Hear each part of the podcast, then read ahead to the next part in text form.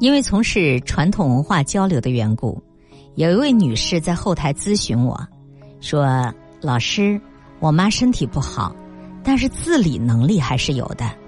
我平时呢工作特别忙，时间也比较少，记得要照顾孩子，还得照顾我爸，其他兄弟姐妹都不管，我就想把我妈送一个条件比较好的养老院，您看行吗？”我反问他：“我问你。”你想让你的家过得好吗？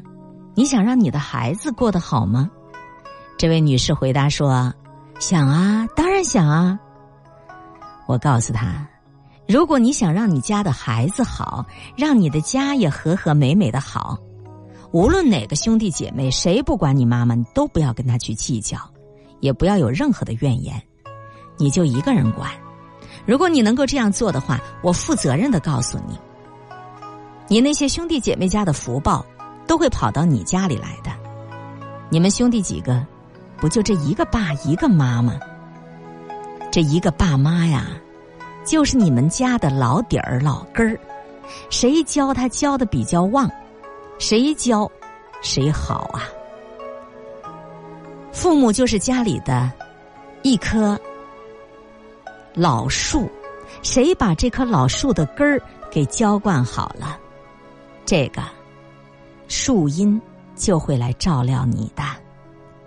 如果你不但能够把你的爸爸妈妈照顾的好好的，还能够把你的公公婆婆照顾好，那你的孩子将来肯定聪明伶俐又省心，而且个个都是贤孝子孙呢。尤其是你如果当着你儿女的面，能够对老人和言细语，不发脾气。每天做好饭菜，你告诉孩子，咱们不能先吃，得爷爷奶奶、姥姥姥爷动筷子，咱们才能动筷子。你想想看，今天的老人就是明天的你，等到你老了，你的孩子也会说：“爸爸妈妈先吃，是不是？”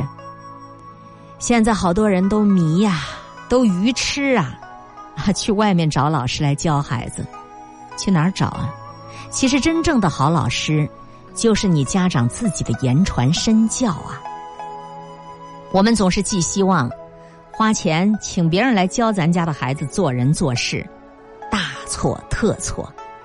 我们每天的一言一行，甚至我们的一口饭、半碗菜，都能够让你的孩子记住一辈子。我爸爸妈妈是怎么样照顾爷爷奶奶的？知道这天底下最大的一个字儿是什么字儿吗？孝，孝顺的孝，孝顶天立地，孝能让你脱贫致富，孝能让你人才都旺旺的。在你不懂得如何行孝做父母时，可能你啥都敢做，但你一旦知道了这个孝字能起这么大的作用，你自然就会升起敬畏之心。如果你用真诚心。孝敬公公婆婆、爸爸妈妈，不怕苦不怕累，这也是你给你自己的老年留下的一条幸福康庄大道。等你年龄大了，你的子孙成才又贤惠孝顺，那个时候谁不羡慕你呢？听到这儿，那个向我咨询的女士受了触动，连连称是。我再举个例子给大伙儿听听。在河南，曾经有妯娌俩来找我咨询。那嫂子啊，长得是又胖又黑又壮；那弟媳妇儿呢，也胖，但是呢，他弟媳妇儿的身体啊特别差，走路都需要人扶着走。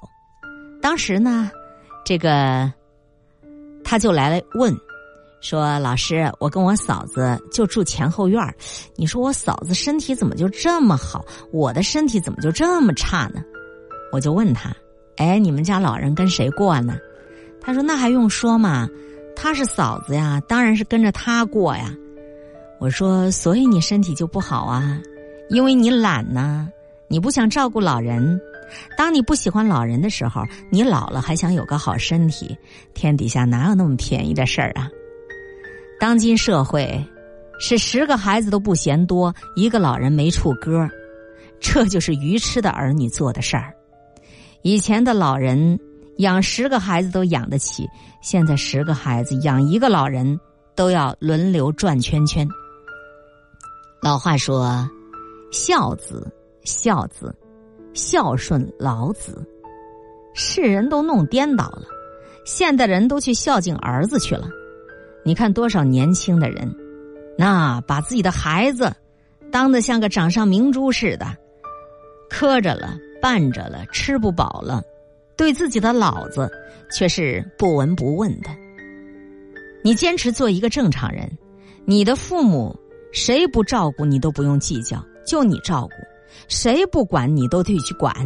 十年二十年之后，你再看一看，其他那几个不照顾父母的兄弟姐妹家的日子，指定没有你过得好。为啥呢？咱们老祖宗说的话呀：“老太太炕头坐，一福压百祸呀。”世人不懂，这个老人家貌似跟着你，你照顾他，但是他给你消了多少灾呀，免了多少难呢？增加了你多少福报啊？多到你都没法计算呢。不争不贪，福禄无边；一争一贪，灾难向前。好好想一想这一番话吧。父母其实是我们每个人的第一大福田，行孝道。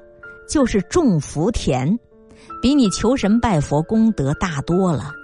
力行孝道，上对得起列祖列宗，下对得起子孙后代，这就叫接通福慧之脉，打开你的财富和幸福之道。听别人的故事，你得悟自己的人生啊！以上的这一篇分享，是来自于传统文化公众账号上的一篇推送。我不知道。你是否跟你的父母住在一起？现在有很多年轻人都不愿意跟爹妈住一块儿，有一些呢，更有甚者是连平常回去都要一年以次数来计算，这是在折损自己的福报啊！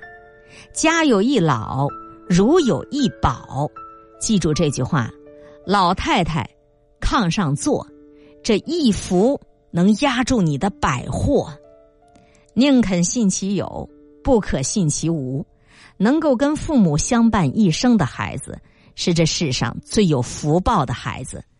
能够在父母垂垂老矣的时候，还陪在身身边，一日三餐的侍弄，这样的人是最有福报的人呐。